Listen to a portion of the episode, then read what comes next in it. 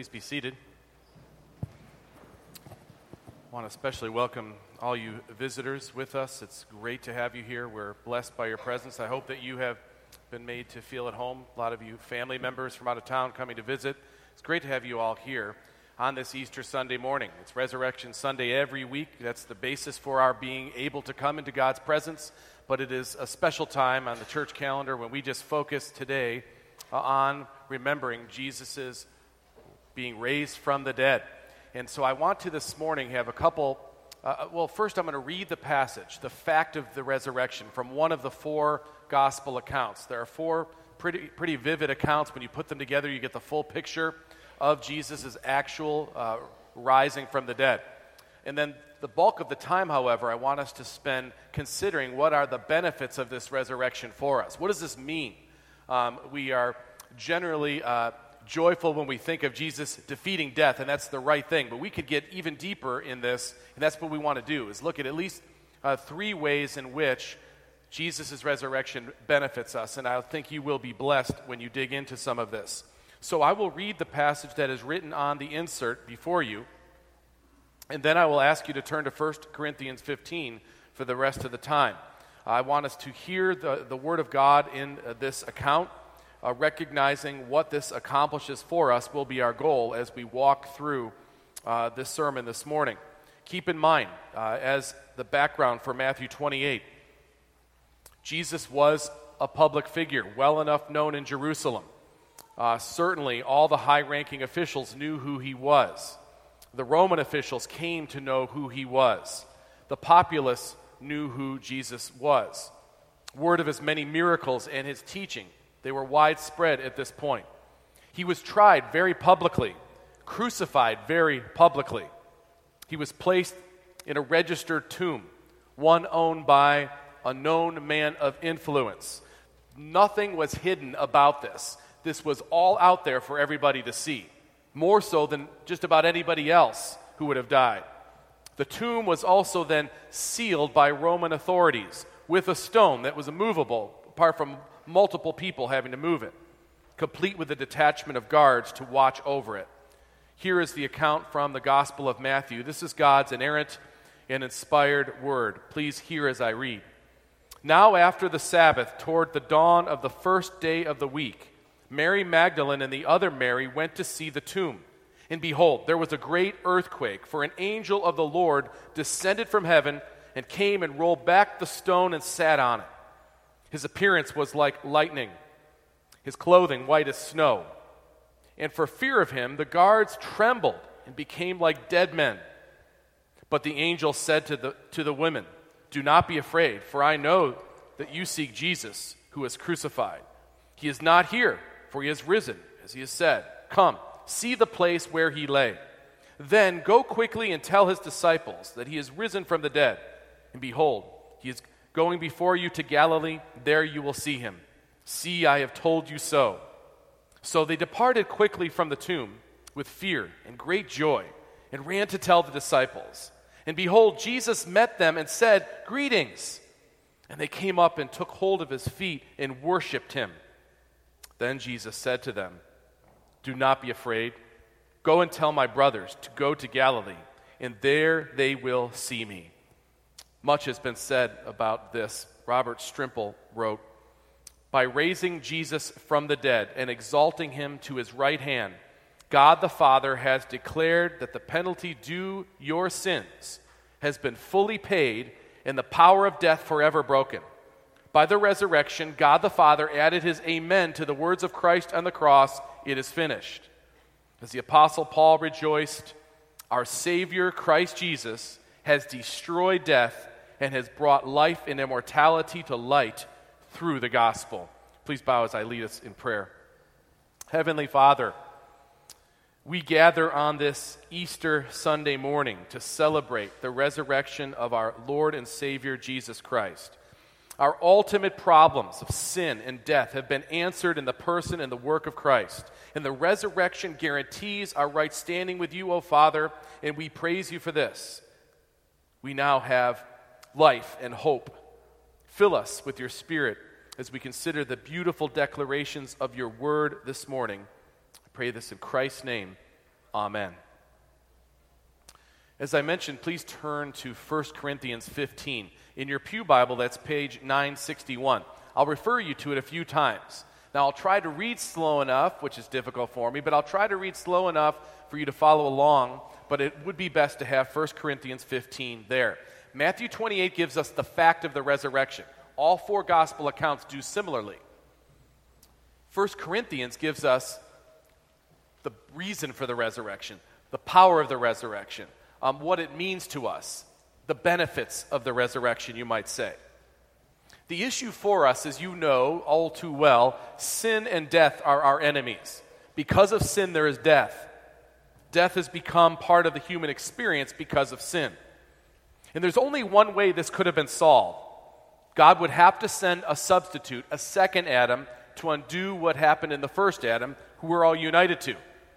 By se- sending a substitute to be the second Adam, he would have to live, die, and be raised again in our stead, in our place. And then by faith in him, we're united to him and his work. And that's how we can know we're redeemed. That's how we can know we have newness of life. We must trust in the finished work of Christ.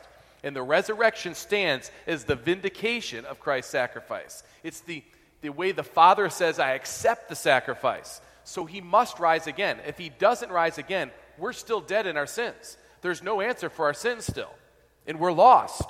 So, this is why the resurrection is so pivotal, it's so foundational. In fact, Paul had no trouble whatsoever basing the foundation of Christianity on the raised Jesus Christ. In 1 Corinthians 15, verse 3 and verse 4, Paul wrote, For I deliver to you as of first importance. Notice the premium he puts on this. I deliver to you as of first importance what I also received that Christ died for our sins in accordance with the Scriptures, that he was buried, that he was raised on the third day in accordance with the Scriptures. Then later in the same chapter, and again we'll refer back to chapter 15 a bit, verse 14. And if Christ has not been raised, then our preaching is in vain and your faith is in vain. But Christ has been raised. And we know this by the sure testimony of the word. We know this because of the many witnesses who saw him after he rose again. We know this because of the changed lives of his followers. We know this because of the existence of his church that has gone on and perpetuated all these many centuries. The 19th century world renowned historian and Oxford professor, Dr. Thomas Arnold, wrote famously and publicly I know of no one fact in the history of mankind which is proved by better and fuller evidence of every sort to the understanding of a fair inquirer that the resurrection of Jesus Christ took place. So, very simply, we know it happened. We know it's real. We're gathered here believing that. What does it mean for us? Jesus' resurrection, very simply put, guarantees for us incredible, immediate, and eternal benefits. Earlier in the service, we read as our affirmation of faith, as we do um, every Easter, two different questions and answers from the Heidelberg Catechism, a great uh, confession written almost 500 years ago to help believers understand the content of what the Scripture taught. In the second question, number 45, I want to take our cue from there because they do a tremendous job. The writers of the Catechism do a tremendous job of going through all the scripture and then giving us the bottom line. And they note three different benefits that we gain through Christ's resurrection. Now, you'll see that one of them has to do with the past, that is, the resurrection itself in history. When it happened, several things were confirmed. So it's that past benefit. Then there is the present reality of the risen Christ, who we are united to by faith, that continues to give us newness of life and perspective. That's the present benefit of the raised Christ. And then, thirdly, it's a promise to the future, what we can be guaranteed of because he has been raised from the dead. A past, a present, and a future benefit. And these three are captured in the answer that was given in question 45. Let's walk through this together. First, seeing that Jesus' resurrection was his overcoming death and it was a confirming of God's acceptance of his sacrifice. And that means the forgiveness of our sins and the gaining of Christ's righteousness are ours. That was purchased for us and finalized when he ra- was raised again. We need a substitute. We cannot earn salvation. Jesus was that substitute for us. And we need him to live, to die, and to be raised for us. That's what is needed. By his life, he confirmed that he is the righteous sacrifice. He meets God's standard in our stead as the second Adam. That's what his life proved. His death was the actual taking of the punishment we should have received upon himself in our place. In that sense, we're crucified with Christ. And so that our sins are paid for and we can know they're washed away. But the, it also does something else. It gives us Jesus' righteousness so we're fit for eternal life, starting from that moment. It's not enough to say our sins would be taken away. We need to live forever with God in paradise, the way it was supposed to be before the fall. So, by receiving Christ's righteousness, now we're suited to live that eternal life, starting from the moment He redeems us on into eternity. By His resurrection, all of this is confirmed. The best way to illustrate how the resurrection fits into the complex of what God did to save us through the work of Christ, it's sort of like this.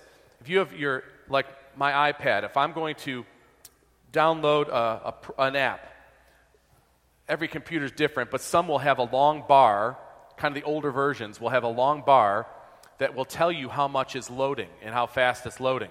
It's a hollow bar at first, but then a color will fill in and the bar moves up 20%, 40%, 60%, 80%. Then it hits 100%. And then some programs, at 100%, there's like this little delay, and then it says complete. And you know it's, it's, it's there, it's finished, it's all there, it's complete on your, on your device at that point. The work of Christ on the cross, his suffering and his death, that's the bar loading, if you will. That's his payment for our sins, completing the payment of our sins. When he dies, when he gives up the ghost, when he says it is finished, at that moment the bar gets to 100% because our sins are paid for. But there's this pause, and then it flashes complete. That's the resurrection.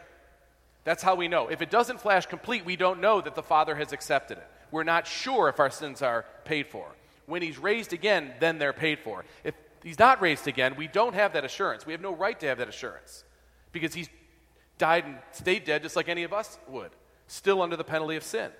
But God accepts Christ's perfect sacrifice and then raises him to prove this, and now we have as reality all those benefits of being in union with Christ realized because of what has been purchased for us on the cross and confirmed by the resurrection. In 1 Corinthians 15, you'll see how the resurrection is given as uh, the basis for our, in short form, it's given as the basis for our redemption. Now, we understand the resurrection comes with the complex of Christ's suffering and it finalizes it. But notice what it says in verse 17 of 1 Corinthians 15. And if Christ has not been raised, your faith is futile and you are still in your sins. In other words, he has to be raised for us to be out of our sins. This shows the connection between our justification and his resurrection. In fact, Paul says it explicitly in a different passage. Listen to what he says in Romans. But for ours also, it will be counted to us who believe in him who raised from the dead Jesus our Lord, who was delivered up for our trespasses and raised for our justification. It's the short form of the work of Christ, the finished work of Christ for us is his resurrection. It confirms God's acceptance of a sacrifice that means our forgiveness. First Peter says something similar chapter 1, verse 3 Blessed be the God and Father of our Lord Jesus Christ. According to his great mercy, he has caused us to be born again to a living hope through the resurrection of Jesus from the dead. See how Peter associates salvation or redemption with the resurrection of Christ. It's a necessary part of our redemption. Romans 10, 9 and 10. If you confess with your mouth that Jesus is Lord and believe in your heart, what? that God raised him from the dead, you will be saved. If you believe in the resurrection, then you understand what was preceding it and why he died and had to be raised again. So it's, it's kind of short form for the whole of trusting in Christ's finished work. That's the, the message of the gospel. The good news is that we can trust in our substitute trust in his finished work as it was confirmed by his resurrection to know we are right with God. That's the only way that we can be right with God is through the merit of Christ, trusting in him and what he has done. Now, having seen that past accomplished benefit, let's look at what is present. You'll see in the second point. By Jesus' resurrection, we gain something else. We have new life now. It happens now. And, and this, of course, lasts forever. So, there is this present blessing that comes to being in union with Christ by faith. If you trust in the finished work of Christ, you're in union with Him. You are crucified with Christ, nevertheless you live. Yet not I, but Christ lives in me. So now your life is new. It's totally new now. It's, it's the Holy Spirit has indwelt you, and you don't see the world the same. That's the present benefit of the resurrection. New eyes. Now you see in a way that could not have been seen before. If you think about what people live like when they don't trust in Christ, maybe you remember this in your own life. They generally try to find meaning in all sorts of things. Usually it's activities. In our country, there's many things that can keep you busy. There are things you can get into that take up a lot of your time and they feel beneficial. Now, at moments, you might sit by and think about, man, I'm spending a ton of time building this business or uh, being part of this hobby or this friend group or whatever that you find yourself centering your life around and you pause and you think, wow, what is this? I hope that I haven't spent all my time on something that doesn't have any significance. Eh, people live like this, and they really are busy, and they don't stop and think long about the meaning of it all. In fact, I was driving home from one of my boys' soccer games yesterday, and as we do, we were listening to some music, and a song came on. He goes, Oh, it's one of my favorite Beatles songs, he noticed, he said. It's Eleanor Rigby. You know that song? And we got to talking about why, because it's really an honest display of the meaninglessness of people's lives the purposelessness. Even though they're busy, it's purposeless. Listen to the, the lines of this song, and you'll know what, what I mean. Eleanor Rigby picks up the rice in the church where a wedding has been, lives in a dream, waits at the window, wearing the face that she keeps in a jar by the door. Who's it for? All the lonely people. Where do they all come from? All the lonely people. Where do they all belong? And this is the part that we get to chuckle out for me Father McKenzie, writing the words of a sermon that no one will hear. No one comes near. Now you laugh, so I know you're at least listening right now, so that's good. No one comes near. Looking at him working, look at him working, darning his socks in the night when there's nobody there. What does he care? So many songs express the true feelings of people. Good music, even when done by people who don't believe, will tell you the truth about their perspective, and it's meaningless. It's, I really don't know what the purpose is. I don't really get this thing. I don't really understand what. In the beauty of the resurrection of Christ, when He raised again, He gave us His Spirit, and so we don't have, we know there's more to this. We, we can know in detail if we seek His Word. This is what Paul means to say in Romans 6.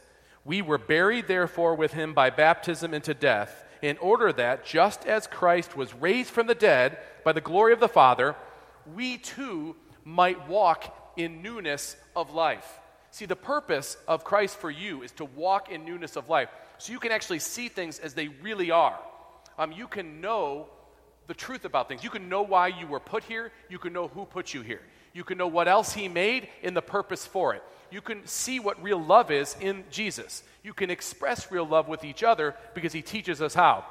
He sends us spirit so we can experience it. Um, you can learn about the purpose for the things you've been gifted to do, the talents you have, how you should use them.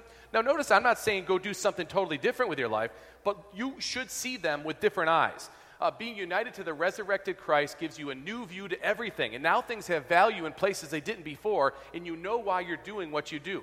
Now, you might assess a few things and say, I shouldn't spend this much time in this area because it doesn't have the impact it could when thinking of what God would want from an eternal perspective.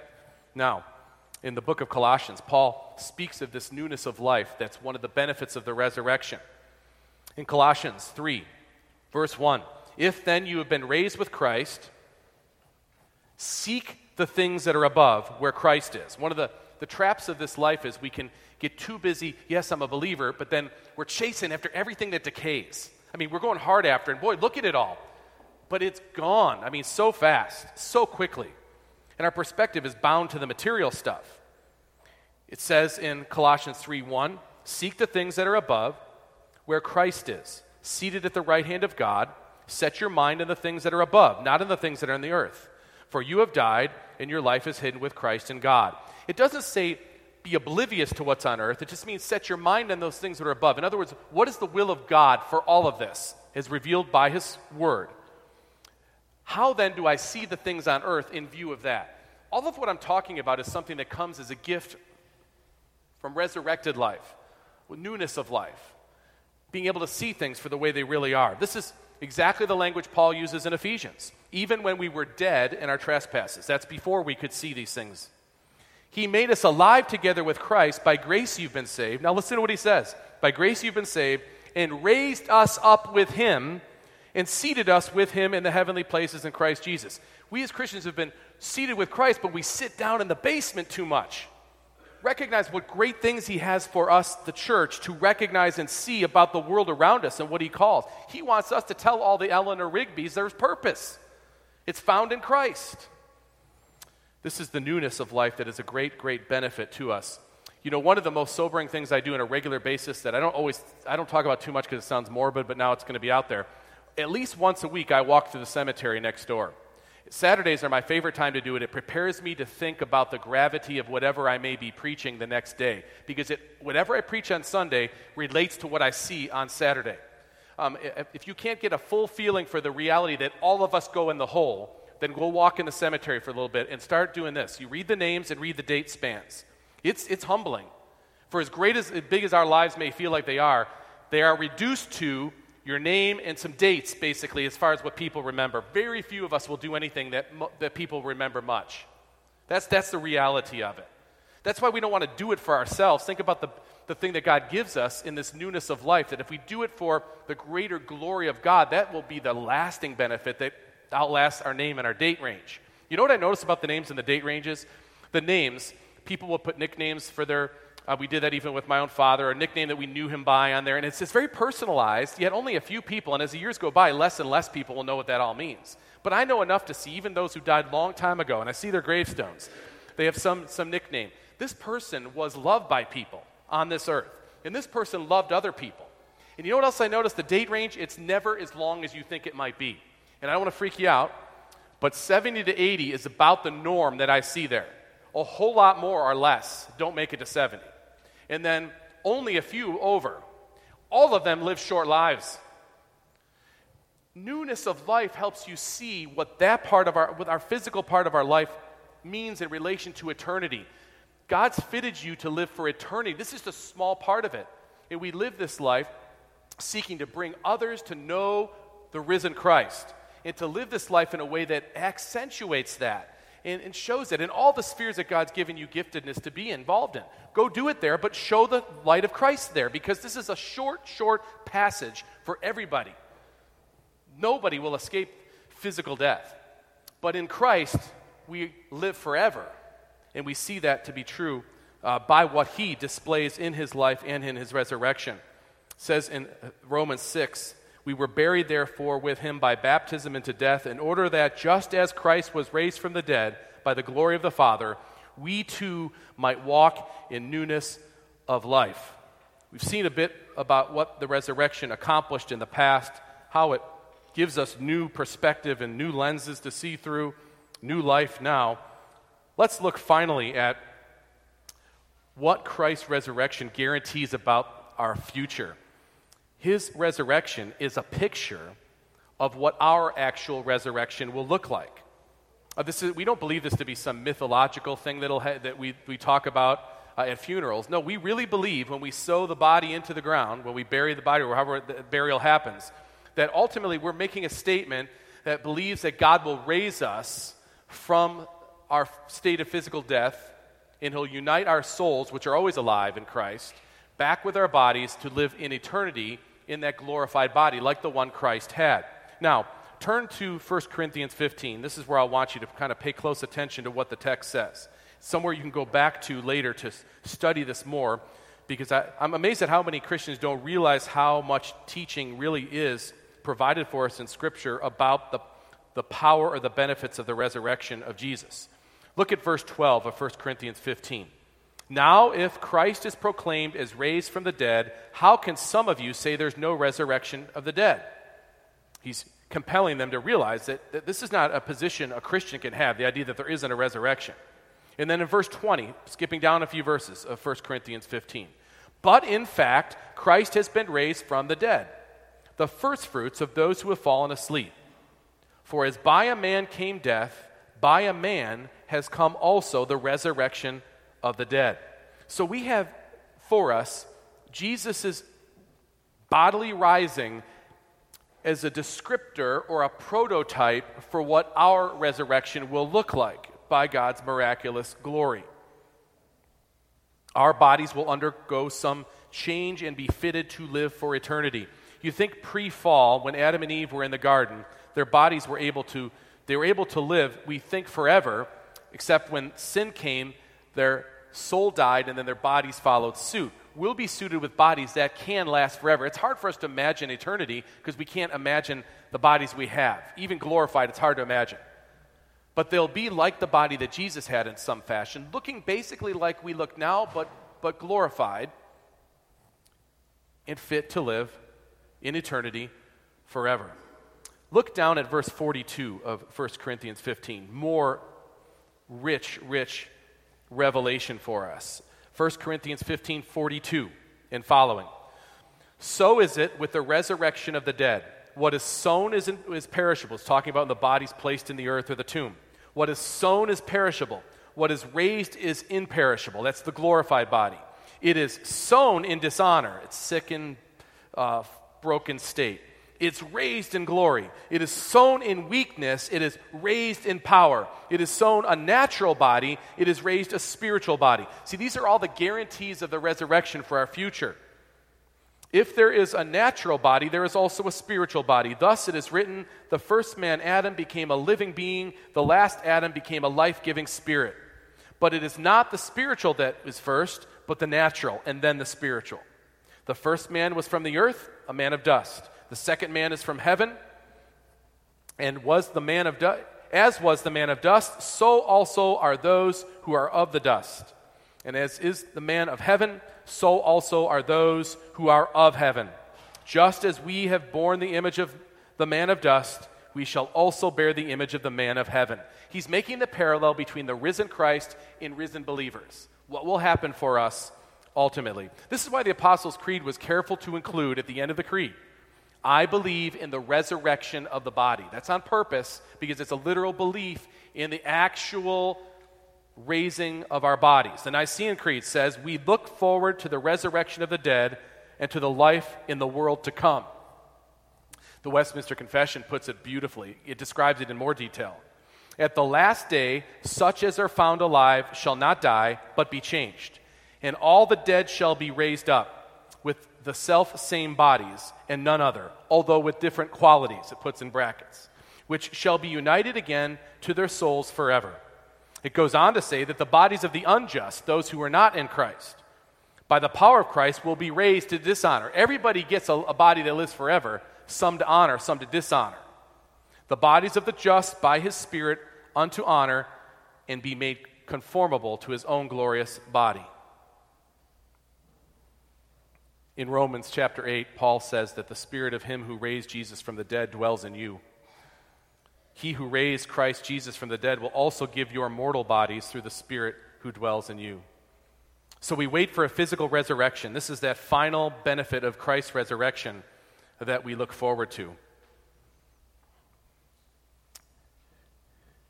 Jesus is called something that helps us appreciate what this exactly means. He is called the first fruits from the dead.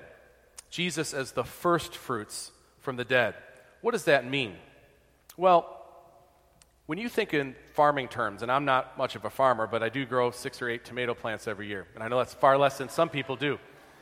Um, but I can tell you what happens there are those first few tomatoes that come, and to me, they're the best tasting ones because I've been waiting, waiting all winter for them, and the first ones come, and I don't put those into any salads or anything. I just eat them straight like an apple sometimes because they just taste so good. They're the first ones. Now, that's, that's the way you should eat a tomato is off the vine. I mean, I was driving down the road one time, and I saw a truck that belonged to a large retail store around that had green, greenish tomatoes I almost wanted to liberate the tomatoes and jump on the back and then pull them. Be free. That's how the tomatoes you eat at the store, they, they come to the store green and they get red over time. That's why they don't taste very good. But when you get them on the vine, all the way to the time they're ready to pick and eat, that's when they're the best. And the first ones are the best. Then it takes like, it seems like a week or two sometimes for the rest of them to come in. And you're just waiting for the rest of them. That's it. Jesus is the first fruits of the resurrection, the first one. Now we're waiting. He's gathering his people over, and it's going by slow for us, but not for him. Blink of an eye. And over time, he's gathering, and then finally, we'll be harvested. We'll be, he's the first fruits, and we'll be the rest that come. That's the picture that is given to us. I want to close by directing you to a different passage. Turn to page 926. This is Acts chapter 17. I want to close with this because I think it will capture everybody in the audience. So, if you are a believer, this will give you greater encouragement about the power of the resurrection, the truth of the resurrection, what it means. If you are wondering, you're interested in this, this passage will speak to you as well because there are people in the audience of this passage addresses that'll be like you or someone who doesn't believe. Maybe you're someone who just mocks it. I doubt if you'd be here if you were just mocking it, but there may be some of you who are just kind of got dragged here by someone else. You're thinking, ah, oh, this is, this is just you know, it's hooey. It doesn't, doesn't really mean. Well, you're going to have to stop and think about this. If Jesus really raised again, you've got a lot, lots to answer for on the basis, because who else can say that? I mean, all the other t- great teachers and philosophers, they're dead. Jesus is not, and that's, that's the whole point. Now, look at Acts 17, and we'll close with this short analysis. Acts 17, verse 22, it starts there with Paul. He's, he's on the Areopagus speaking to Greeks. Now, the Greeks were very rational in their minds, but they had lots of superstitions. I mean, they were, on the one hand, known for their, for their logic and their philosophy. On the other hand, they had temples about at every corner with, with, uh, with tributes to various gods, and they were still a bit steeped in the Greek, uh, the Greek pantheon of gods, which the Romans just basically took over. And so there was a certain religiousness about them. And so Paul's playing off of this. It's true of America, too, right? People very few people say, I'm an atheist, but they're spiritual, but they don't go to church or they don't believe in particular things. Well, Paul's addressing that kind of mindset, which we can appreciate. And listen to the story unfold, and in particular, notice how the resurrection becomes a very important anchor to the whole of what Paul's saying. Paul's going to take them through biblical truth without necessarily citing chapter and verse in the Old Testament or from the other apostles. He's just going to teach them biblical truth using what they know and then he's going to anchor it into something they cannot deny or they're going to have to deal with. Hear what it says, starting at verse 22 of Acts 17. So Paul, standing in the middle of the Areopagus, he said, Men of Athens, I perceive that in every way you are very religious. For as I passed along and observed the objects of your worship, I found also an altar with the inscription, To the unknown God. What therefore you worship as unknown, I proclaim to you. See, he's starting to turn it now. The God who made the world and everything in it, being Lord of heaven and earth, does not live in temples made by man, nor is he served by human hands as though he needs anything. Since he himself gives to all mankind life and breath and everything. See how he turns their worldview around and explain what it really is. And he made from one man every nation of mankind to live on all the face of the earth, having determined allotted periods and the boundaries of their dwelling place. And they should, that they should seek God and perhaps feel their way toward him and find him, yet he is actually not far from each one of us. For in him we live and move and have our being, as even some of your own poets have said for we are indeed his offspring. So he connects to some things they would say they agree with, but now he's giving them biblical truth, the actual truth about the world around them. Verse 29 Being then God's offspring, we ought not to think that we are the divine being, that the divine being is like gold or silver or stone, an image formed by the art and imagination of men. The times of ignorance God overlooked. But now, and this is, this is for us, But now he commands all people everywhere to repent because he has fixed a day on which he will judge. Now, the reason why it says now is because Christ was raised. Okay, before that time, it was all these forecasts leading up to the coming of Christ, the suffering of Christ, the death of Christ, and the raising of Christ. All that preceded this. Now, the book of Acts, this is an uh, episode that happens 30 years after Jesus is raised. Now, people knew that there was word of Christ's resurrection. So now it's, it's different now. Now that we know that Christ has been raised, you have to deal with the fact of it. He says, But now he commands all people everywhere to repent, because he has fixed a day on which he will judge the world in righteousness by a man whom he has appointed. And now notice what it says. And of this he has given assurance to all by raising him from the dead. What else do you need? He raised him from the dead. Now listen to what he says and believe on it. So for the believer, this gives you more encouragement. For the unbeliever, it challenges you. You must deal with the, the risen Christ. You cannot ignore it. You cannot afford to ignore it. You must deal with this. And notice the response. And you can kind of put yourself into the place of whoever here. Verse 32 Now, when they heard of the resurrection of the dead, some mocked. Notice they didn't mock about anything else he said. Why? Because they know that if this is true, if this Jesus is raised from the dead, we're going to have to listen to what he said. And that's where people, they really get uncomfortable. But that's okay. I hope you're uncomfortable. That's what we need. Or you're now confident and your new life's breathed into you that this is true. You know this. Now, when they heard of the resurrection of the dead, some mocked, but others said, we will hear you again about this. There's some people interested now. So Paul went out from their midst, but some men joined him and believed, among whom also were Dionysius, also a woman named Damaris, and others with them. So you see that this talk that Paul gives, he paints a biblical worldview, he anchors it in the reality, the confirming reality of the resurrection, and he challenges the listeners to hear, and there's a diversity of responses. And there may be a diversity of responses here. I, am guessing most are just overjoyed with this another display of the truth of Christ's resurrection. Whatever the case may be, may God be glorified as his people worship the risen Savior, believing fully that he lives, that he is seated at the right hand of the Father. And I want to close once again by reminding us all, as the question and answer says so wonderfully, how does Christ's resurrection benefit us? First, by his resurrection, he has overcome death so that he might make us share in the righteousness he obtained for us by his death. Second, by his power, we too are already raised to a new life. And third, Christ's resurrection is a sure pledge to us of our blessed resurrection. Let's pray. Lord, we are so grateful for the truth of your word, the vivid display of the message of the gospel the finished work of Christ on our behalf as confirmed by the resurrection of our Savior. Lord, receive all our praise and all our worship this day and forever. In Christ's name, amen.